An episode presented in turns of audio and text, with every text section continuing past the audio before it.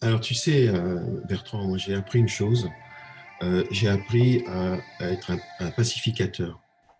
Avant, dans ma, dans ma carrière, j'étais un guerrier. Il fallait vraiment que les projets sortent. J'étais un véritable killer. Et je suis devenu un pacificateur pour, pour deux raisons. Un, euh, c'est meilleur pour ma santé. Et deux, et, et deux, sur le long terme, c'est beaucoup plus fort. Et bonjour à tous, je m'appelle Bertrand Ruiz, je suis le C I O d'entreprise Ersas, une solution qui aide les E T I et P M E à piloter leur transformation digitale. Et je suis super content et heureux de vous recevoir aujourd'hui pour le tout premier épisode de ce podcast, C I O et D S I La Révolution. Ce podcast est né de l'envie de comprendre en profondeur comment fait une entreprise pour se transformer digitalement. Pour cela, nous allons interviewer des C I O et des D S I d'entreprises de toute taille et les faire parler de leur quotidien, de leurs challenges, de leurs échecs, mais aussi de leurs relations au métier pour tenter d'extraire le maximum de bonnes pratiques pour lancer et exécuter une vraie transformation digitale dans son entreprise. Pour ce tout premier podcast, j'ai l'honneur et l'immense privilège de recevoir Thierry Krem, qui a été le C I O et D S I du groupe Clarins, un groupe de plus de cinq mille personnes. Il a accepté d'échanger avec nous et de parler de son expérience et de son expertise. Ça va être, je l'espère, une vraie source d'inspiration pour tout le monde. Thierry, c'est avec grand plaisir que je te laisse te présenter. Bertrand, moi je suis un retailer euh, qui a fait de la technologie. Euh, j'ai passé la moitié de ma carrière à travailler sur des sujets de back-office. Et puis euh, depuis deux mille huit à peu près, euh, je me suis spécialisé dans toutes les fonctions euh, front du consommateur. Et euh, j'ai rencontré euh, la société Clarins et, euh, qui m'a proposé de rentrer en, en France pour occuper les fonctions de C I O et C D O. Et je suis donc de retour en France depuis deux mille seize.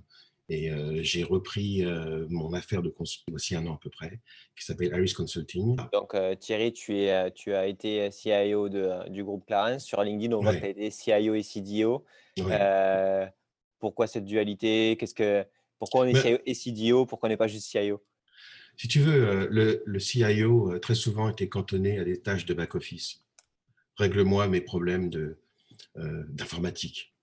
Euh, et le C D O est plutôt vu comme « Ah, ça c'est le gars nouveau, jeune, qui comprend ce que je fais et qui va m'aider à faire du commerce. » Et j'ai toujours trouvé que cette dualité était un petit peu ridicule. Euh, donc, c'est pour ça que euh, moi, je pense qu'il y a des gens aujourd'hui capables, des, des gens hybrides et qui sont capables à la fois de connaître de la technologie et de comprendre le business. Ok, donc du coup, toi, aujourd'hui, le C I O, ce n'est pas le mec juste qui gère l'I T du groupe, c'est quelqu'un qui est dans la transformation. Et euh, ouais. est-ce, est-ce que ça, est-ce que tu crois que c'est vraiment partagé aujourd'hui par les C I O, euh, enfin voilà, les gens que tu connais ou autres, ou est-ce que c'est, c'est nouveau ? Forcément, parce que les, les grands sujets de transformation d'entreprise ne dépendent pas que de l'informatique. Euh, les grands sujets de transformation euh, sont, euh, comment dire, décidés par le directeur général et implémenté avec l'aide de la R H. Donc, je dirais que euh, la force qu'a le C I O, c'est qu'il a vraiment l'habitude de travailler en transverse avec tous les départements. Donc, c'est ça qui lui donne, euh, qui lui confère un rôle euh, d'organisateur euh, naturel. Tu disais, euh, voilà, toi, tu penses que le, le C I O, il a vraiment euh, la capacité de transformer l'entreprise et qu'il euh, qu'il n'est pas juste à être cantonné à l'I T. Est-ce que oui. cette vision-là, toi, tu penses qu'elle est partagée en dehors du groupe, c'est-à-dire par d'autres C I O que tu connais ou, ou par d'autres D S I que tu connais, où on est encore quand même dans… Euh, parce qu'il y a quand même eu euh, plus de trois mille C D O qui ont été nommés en France dans les cinq dernières années. Euh, est-ce que, le, que c'est, le C D O va prendre cette place-là ou est-ce que le C I O va vraiment changer ? euh, Je suis assez euh, peu optimiste sur ce sujet. Je pense qu'on va euh, de plus en plus cantonner le C I O à des tâches, je dirais, technologiques. Euh, mais sur l'ensemble du spectre. Euh, moi, ce qui m'intéresse aussi, c'est de regarder euh, le titre de C D O. Euh, quel rôle cela euh, inclut ? Est-ce que ça inclut la technologie ou pas, par exemple ? euh, Donc, on, on, on a des C D O qui ont la technologie et le commerce, d'autres qui n'ont que le commerce. Et c'est le deuxième cas qui est le plus fréquent. Ok, d'accord. Donc, en gros, assez pessimiste là-dessus.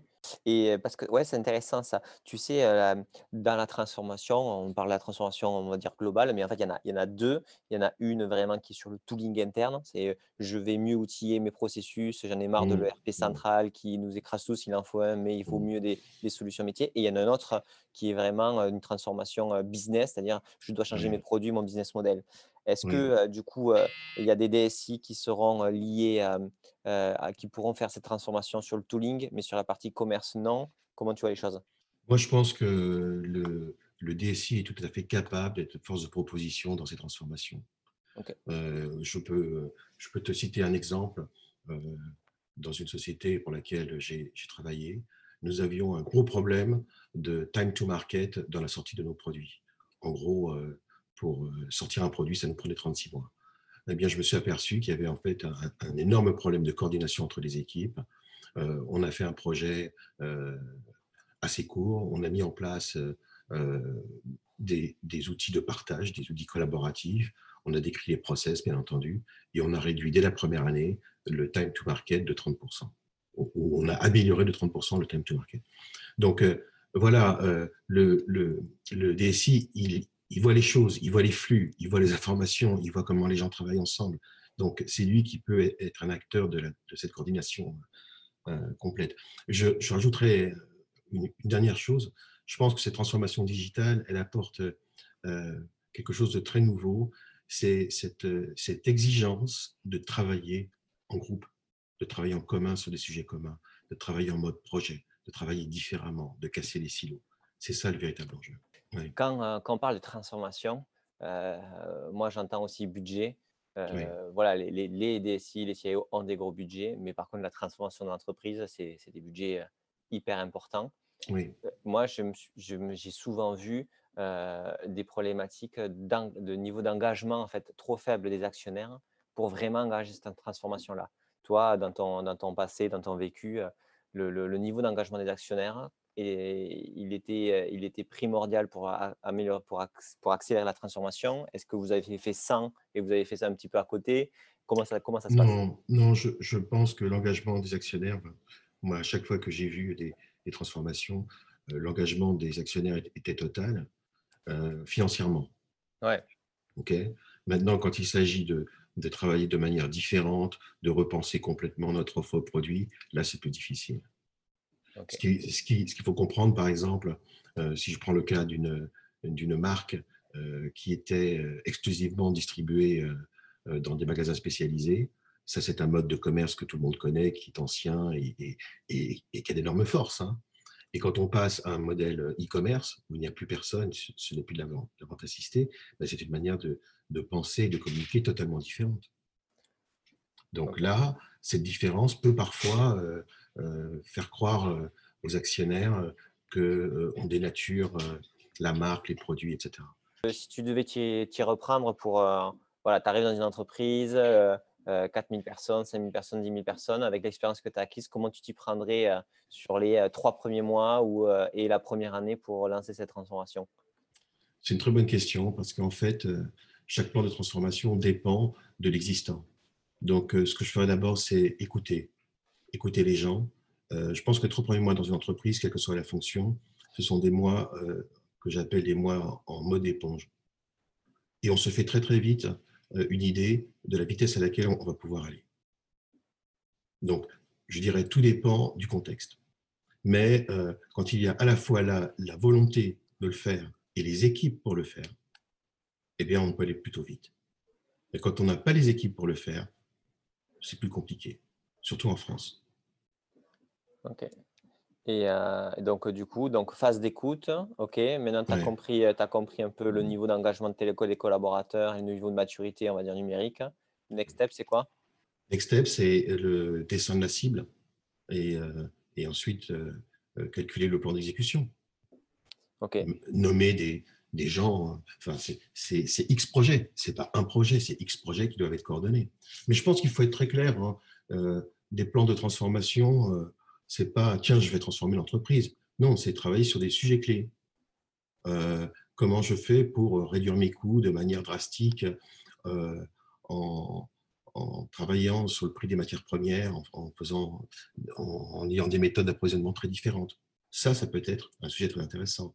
Ça peut être euh, comment je fais euh, pour euh, complètement euh, dématérialiser euh, tous les contenus euh, de l'entreprise. Donc, tout, ce sont des sujets pour accélérer à chaque fois. Comment je fais pour accélérer mon, mon développement produit? Donc, c'est une micro, c'est, c'est une multitude de petits projets qui doivent aboutir en fait à une véritable transformation également euh, dans la manière d'opérer. Parce qu'à travers tous ces projets-là, qu'est-ce qu'on va voir?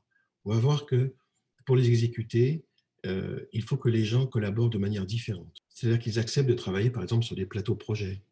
Et c'est très différent de travailler en, en plateau que de travailler dans son bureau confortablement et de s'envoyer des emails. C'est très différent. Donc là, vous avez, et je dirais que c'est la manière, c'est la chose la plus difficile, c'est d'arriver à opérer un changement de mode de travail. Et tout ça dans la joie et la bonne humeur. Ok, donc là, tu parles de la composante que, R H, en fait. Ce n'est pas forcément les, les, les R H, parce que les, les R H sont, je dirais, acteurs, mais euh, ils ne savent pas comment ça, ça se passe. Par exemple, si je te parle de travailler en mode agile, qu'est-ce que ça veut dire? Donc, travailler en mode agile, ça veut dire que tout le monde travaille avec des méthodes euh, bien définies, que tout le monde a été formé à ces méthodes, et cetera. S'il y en a un qui n'est pas formé, il ne comprend pas. Donc, cela veut dire qu'il y a un socle commun de good practice.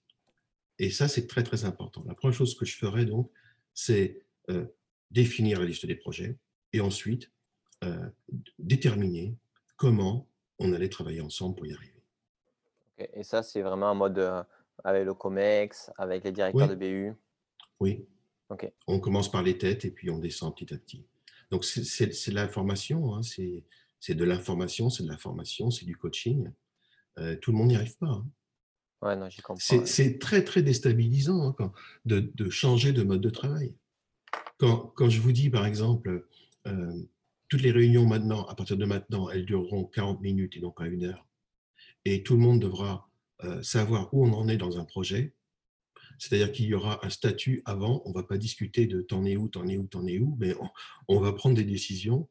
Ben là, c'est complètement différent comme mode de travail. C'est très contraignant au départ. Et puis après, ouais. les gens apprécient l'efficacité. C'est ça qui est, qui est intéressant. C'est voir qu'il y a de la douleur au départ, mais qu'après, euh, on a beaucoup, une grande facilité pour, pour opérer, pour travailler ensemble. Je pense que c'est un peu comme un sport. Il y a certains muscles qu'on ne développe jamais. Donc, c'est très, très dur de travailler sur, ce, sur cela. Mais quand Et... ils sont costauds, alors là, tout est plus facile. Et il y avait combien au maximum de projets en parallèle, tu vois, vraiment de projets I T, mais de transformation? Moi, j'ai vu dans, les, dans mon expérience en, en simultané bien une quinzaine de projets. Okay. Quinzaine c'était de des projets. projets en mode déploiement ou c'était des projets en mode aussi euh, test, euh, test and learn? Un test and learn. Test and learn. Test and okay. learn, oui. Mais toujours Et... avec un objectif précis. Hein. Du coup, les projets, c'était, voilà, on doit répondre à résoudre ce problème-là. Et ensuite, il y avait une qualification des solutions possibles. Oui. Cette qualification-là, elle se faisait comment? en, en groupe de travail, en, ouais. avec, euh, euh, d'une manière assez classique, je dirais, comité de pilotage. Okay. Avec des représentants des différents métiers en fonction de, de leur niveau de responsabilité. Et toi, comme tu étais le C D O et le C I O, tu n'avais pas de problème de guéguerre entre euh, on a testé ça et… Euh, Et en fait, il y a d'autres gens qui ont testé d'autres choses sur le même problème. Et donc, du coup, on a plusieurs pro- projets en parallèle. Qui alors, alors, tu sais, Bertrand, moi, j'ai appris une chose. Euh, j'ai appris à, à être un, un pacificateur. Avant, dans ma, dans ma carrière, j'étais un guerrier. Il fallait vraiment que les projets sortent. J'étais un véritable killer. Et je suis devenu un pacificateur pour, pour deux raisons. Un, euh, c'est meilleur pour ma santé. Et deux... Oui. Et, et deux, sur le long terme, c'est beaucoup plus fort. Donc, euh, bah, une des premières choses que j'ai faites, par exemple, en arrivant chez, chez Clarins, c'est de créer le Digital Steering Committee. C'était quoi? C'était mettre euh, dans, un, dans une instance de décision euh, les gens qui euh, avaient une responsabilité dans le mot digital. Donc, des gens de l'e-commerce, des gens du marketing, des gens de la technologie. Et, et de mettre en place des règles de travail. Comment on travaille ensemble, comment on décide, euh, comment on mesure. Et, et franchement, euh, ça crée une véritable ambiance euh, de travail, une véritable camaraderie. Et c'est, et, et c'est quand on arrive à trouver cette petite alchimie-là qu'on commence à faire de, vrais, de véritables progrès. Parce qu'en fait, les, les intérêts des uns et des autres sont parfois conflictuels. Donc, comprendre les problèmes des uns et des autres permet d'aller plus vite. Ok. Et dans ces transformations, et cetera, comment tu, euh, tu gérais le Shadow I T? Le Shadow I T, Mais le, le, le shadow I T, euh, par définition, on ne le voit pas parce qu'il est, il est shadow. Mais je pense qu'il faut… J'en ai pas peur, moi, du, du shadow I T. Il a, il a toujours existé. C'est en fait euh, le constat que plein de boîtes sont gérées par Excel. C'est ça, le, ouais. le shadow I T. Euh, je pense qu'il y a des, de grands bouleversements qui permettent d'éliminer de manière, euh, je dirais, forte, pas mal de shadow I T, en particulier tout ce qui est B I. Les gens veulent tout le temps de, de l'analyse dans tous les sens, des croisements, des cubes, et cetera. Mais même quand on a livré le, le B I, les gens ont continué à extraire toutes ces informations-là sur Excel et ensuite coller dans PowerPoint pour, pour avoir des jolis titres de toutes les couleurs. Donc, euh, le shadow I T est revenu comme ça. Donc, je, je dirais, euh, c'est complémentaire, mais euh, ce n'est pas la référence de l'I T, de l'entreprise. L'entreprise doit gérer ses référentiels, ses master data. Et le shadow I T, c'est juste périphérique. Ok. Moi, c'est un truc que j'ai, j'ai, j'ai beaucoup, euh, j'ai, j'ai beaucoup appréhendé et où j'ai du mal à comprendre, c'est la relation entre le, le D S I, le C I O et les métiers, les directeurs des business units. Oui. Donc, euh, j'arrive dans l'entreprise, là, ce que je vois, c'est une tension, c'est-à-dire les métiers euh, critiquent la D S I en disant, ben voilà, ils sont englués, ils sont en train de faire le, le, le R P, et cetera. Nous, on doit avancer, on doit trouver des solutions métiers. Oui, le nouveau R P qui sera mis dans deux ans, normalement, doit, devrait faire ce qu'on doit faire, mais nous, on en a besoin maintenant. Oui. Donc, du coup, les métiers, eux, vont, vont essayer de qualifier et sourcer, des, enfin, sourcer et qualifier des solutions SaaS métiers. Oui. Euh, oui. Ils vont le faire sans la D S I parce que la D S I ne veut pas l'entendre parler. Et, euh, et en fait, euh, tout le monde est perdant. Oui. Comment tu, comment, qu'est-ce que tu en penses? Bon, bon, évidemment, j'ai vu ce cas-là très, très souvent, en particulier dans le domaine R H. Euh, parce que la paye, souvent, c'est outsourcé, c'est même toujours outsourcé. L'informatique n'en veut plus de la paye, tu ne veux pas gérer la paye, c'est trop compliqué. Et euh, donc, avec la paye, ben, viennent tous les outils de paye derrière. Euh, moi, je pense que… Euh, Euh, il faut être pragmatique et travailler sur un modèle de gouvernance. Tout ce qui est technologie appartient à l'informatique, point barre. Et tout ce que vous allez faire, qui nécessite des moyens informatiques, dépend également de l'informatique. À partir du moment où vous prenez la liberté de sortir de ce contexte-là, vous sortez du périmètre. Et donc, vous n'avez pas le droit de le faire. Moi, je préfère dire, vous n'avez pas le droit de le faire, que de dire, faites-le comme vous voulez, je ne veux pas en entendre parler. Parce que là, là, c'est la lâcheté. Ouais, mais du coup, euh, quand tu fais ça, euh, ok, tu te mets en mode le boss de la S I, mais si les métiers te disent, ouais, mais, mais ça fait des mois qu'on vous alors, dit qu'on a besoin d'une solution, il n'y a rien qui sort, vous me parlez de l'E R P. Alors, et cetera. Là, là on, on, on parle de quoi? de, D'une demande supérieure au, à la capacité. Mm-hmm. Parce que tous les services sont X demandes. Et bien, ceci de, nécessite une gouvernance. Et cette gouvernance, elle est assurée par le COMEX. Et donc, le COMEX a une liste de projets. On sait que la demande, elle est de, de quinze millions. Et en fait, on va pouvoir faire que deux. Donc, euh, choisir, c'est renoncer. Donc, si euh, un projet euh, coûte, euh, dépasse cette enveloppe budgétaire, ça nécessitera un arbitrage. Mais ce n'est pas le D S I qui va dire non. Le D S I n'a pas à dire non. Oui, mais c'est ça, tu parles le... sur le coût du projet en lui-même. Moi, ce que j'ai vu, c'est que même avant le coût du projet, c'est le, le temps de bande passante de, euh, de la D S I qui bloque. C'est-à-dire qu'il n'y a pas assez de personnes pour gérer ça. Ah, pour euh, simplement euh, travailler sur la question, par exemple. Oui, clairement, chiffrer, est-ce que ça serait intéressant, le coût? Oui, ah, oui faire, alors, tu vois alors, alors justement, moi, ce que je mettais en place toujours dans mon modèle de, de gouvernance, c'est le portefeuille de projet. Donc, chaque projet doit avoir un sponsor et ce sponsor, c'est un sponsor métier. Il y a eu une évaluation euh, en, de, en termes de charges interne et de coûts externes et, euh, et un retour sur investissement. D'accord? Et tous ces projets-là donc arrivent dans le portefeuille de projets. Et ce qui est important, c'est qu'au niveau COMEX, les décisions soient prises sur les projets à prendre ou les projets à éliminer. Et à partir du moment où un projet est, est éliminé, il est éliminé. On ne va pas le faire de manière différente. Ok. Donc, en gros, ce que tu dis, c'est euh, il y a une façon de… de... de créer les projets, d'avoir remonté l'information et de mmh. vraiment faire en sorte que le COMEX puisse choisir. Bien sûr. Et, okay. Mais ce n'est pas au D S I de dire non. Oui, ouais, bien sûr. Mais aujourd'hui, tu vois, moi, ça, je ne l'ai jamais vraiment vu. Alors, moi, j'ai appris ça chez Estée Lauder. Okay. Estée Lauder, boîte américaine, hyper organisée, euh, Donc, j'ai trouvé que ces méthodes étaient extraordinaires. Au lieu que les D S I prennent la décision et disent « non, je n'ai pas le temps », c'était chaque métier qui devait défendre son, son bout de gras. Et c'est très intéressant parce qu'en Comex, qui est-ce qui défend le projet? Ce n'est pas l'I T. C'est le métier, c'est le client interne. Et moi, ce que j'exigeais, c'est de savoir quelles ressources il allait mettre lui aussi. Et ouais, parce que, euh, voilà, est-ce que, euh, quelle est le, la, la charge pour ce projet? C'est la charge interne, et la charge interne, c'est la charge la plus complexe, la plus difficile. La charge externe, on trouve toujours de l'argent pour financer. Et combien ça allait coûter en capital et combien ça allait coûter en run? Donc, du coup, ouais, donc c'est vraiment cette, cette capacité d'organisation qui ouais, fait que... Et le retour sur investissement, ben, ça coûte cher, ça, hein, de, de, de, de s'organiser. Il, il, il faut un P M O, quelqu'un de dédié, quasiment, pour s'occuper de ça, de tout aspect budgétaire. Mais en fait, on gagne beaucoup d'argent. Parce que euh, avant de, de se lancer dans des projets que j'intitulerais de projets caprice, euh, on va peut-être faire, euh, on va peut-être... Euh, ce projet-là qui correspond à, à remplacer des tuiles du toit qui fuit, quoi. Ben oui, moi, moi, moi je pense que le, le D S I, il, il a aussi une exigence. Il doit, sur son budget, dire, par exemple, je vais dire, je prends un exemple, on donne vingt millions d'euros de budget d'investissement, il doit dire, moi, sur ces vingt, j'en ai besoin de deux, que je me réserve à, à, à dépenser comme je le souhaite. Pourquoi ? Parce qu'il doit affronter des besoins de, de rénovation, des vieilles machines, euh, des, des upgrades de réseau, des, des choses comme ça. Et ça, au niveau métier, personne n'en veut. Personne n'est intéressé par ces aspects-là, parce qu'ils ne le voient pas, c'est vraiment la machine. Euh, et, et, et le reste, quatre-vingts pour cent, doit être décidé euh, en COMEX, avec les patrons des assunites.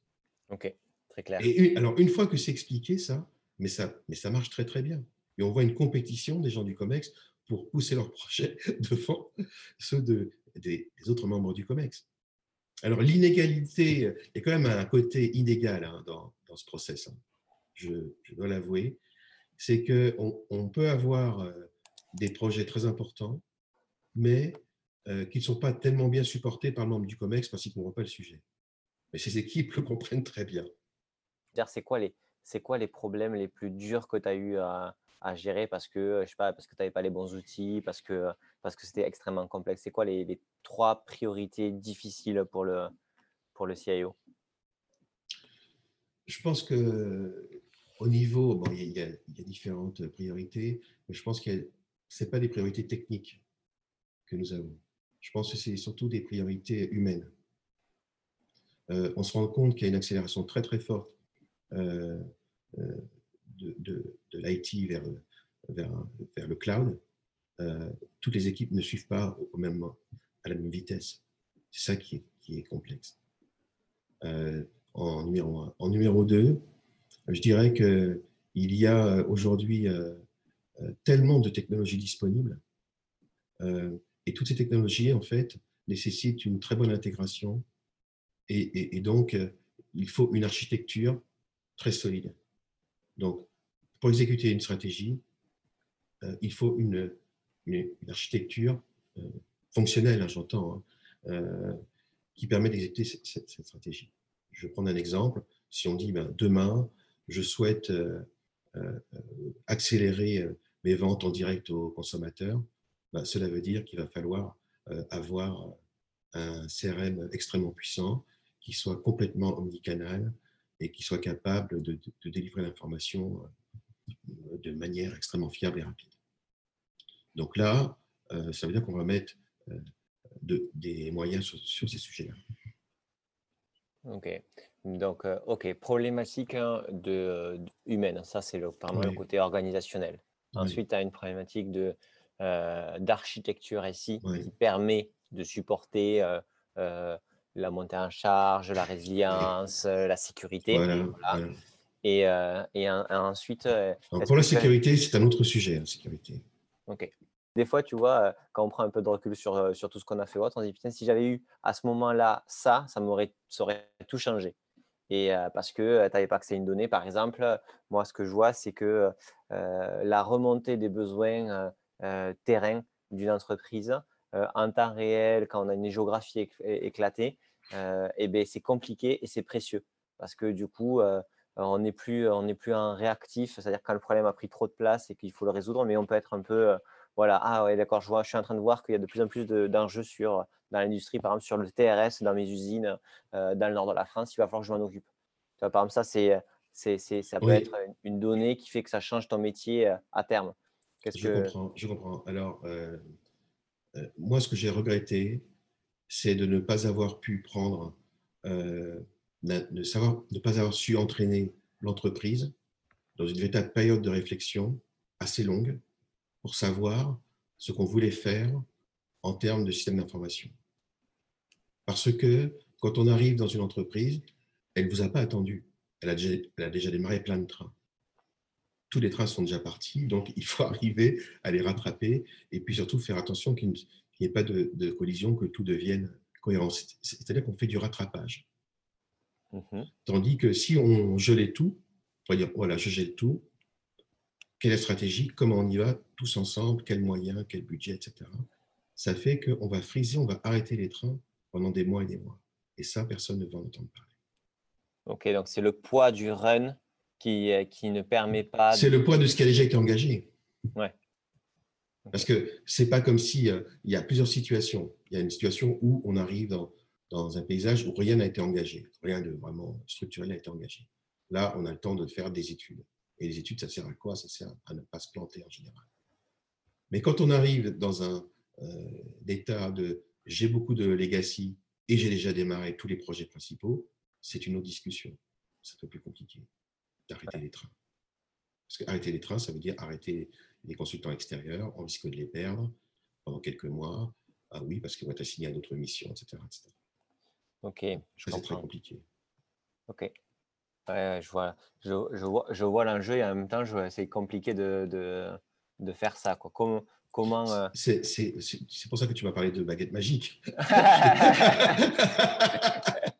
non, non, mais, non, mais moi, moi j'aimais cette analogie. On arrive dans une gare, il y a les trains qui bougent dans tous les sens. C'est un véritable paquet de nouilles.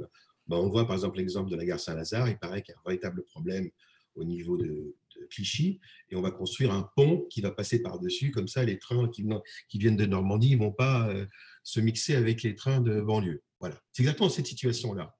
On voit qu'il faut faire un pont, mais pour construire ce pont-là, il y a deux méthodes. Soit on construit en deux ans, et il n'y a pas trop de perturbation de trafic, soit on, on s'arrête trois mois, et on construit ce pont, mais on arrête tout le trafic.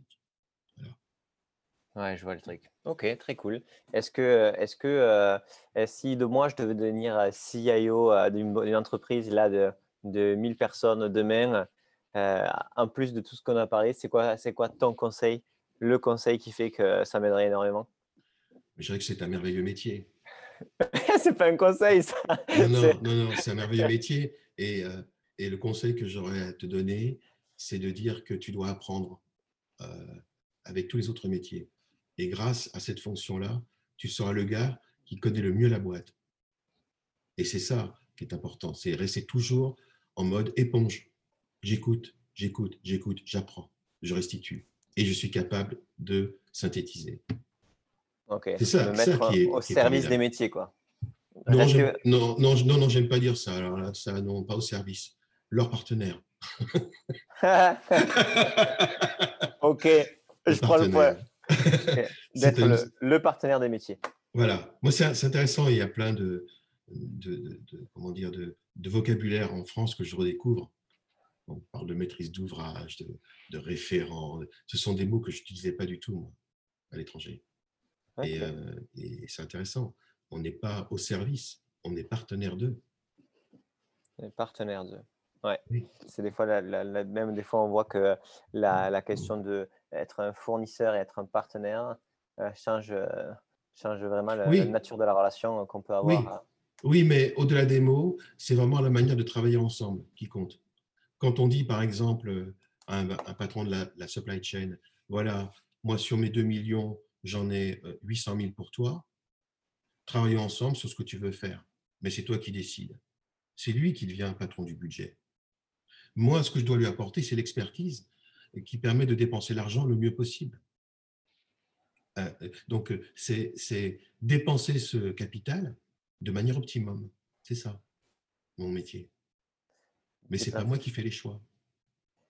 Intéressant. Ça, c'est ça, je le prends le point, je, je m'en servirai. C'est pas, c'est pas, c'est pas toi qui fais le choix. Ça, c'est ouf. Ça, c'est top. Mais ça, ça, ça, ça, ce sont des méthodes, je veux dire, encore une fois, que j'ai appris chez Estée Lauder euh, et, et que j'ai trouvé très bonne. Les, les Américains, ce sont les kings de l'organisation, c'est pas pour rien. Mais, ouais, mais oui, moi j'ai toujours dans mes équipes euh, additionné les, euh, comment dire, les clichés sur les différentes cultures. Donc sur un projet, le P M O, je prends l'américain. C'est le gars qui va très bien communiquer, avoir des timelines, des PowerPoints géniaux, des keywords super. Euh, pour les idées, l'architecture, je prends du français parce qu'il va tout le temps se remettre en cause. Il va avoir une très très bonne imagination. Pour l'exécution, j'aimais beaucoup le taïwanais, parce que le taïwanais, c'est, en, en Asie, c'est pour moi le, le, le peuple qui a le meilleur niveau d'éducation par rapport et de et d'ardeur au, au travail et de qualité de, de travail. Euh, et pour faire les tests, bah, l'Inde, parce que les, l'Inde, c'est vraiment, euh, en, en termes de, d'exécution des tests, ce sont les meilleurs. Mais j'ai réussi à, à diriger des projets comme cela, et je peux te dire que ça marche beaucoup mieux que quand on met un Français pour organiser le tout, okay, qu'on prend un Chinois pour avoir des idées, pour euh, monter euh, l'architecture de ce qu'on veut construire euh, et, de, et de faire tester euh, par des Français. J'adore, bah, franchement, finir, finir ce, ce, cet épisode comme ça, ça sera parfait. Voilà. Un grand merci Thierry pour ton temps, pour la qualité de nos échanges, c'était vraiment top, c'était super intéressant. Euh, j'espère que vous avez tous aimé, que ça vous a appris des choses, que c'était intéressant. Surtout, n'hésitez pas à nous le dire, à noter le podcast et à nous proposer bien sûr des, des nouveaux C I O D S I à, à faire intervenir sur ce podcast. Et pour nous contacter, n'hésitez pas à aller sur le site d'Ersas dans la section podcast et nous laisser un petit email. On vous répondra le plus rapidement possible. Allez, bonjour à tout le monde.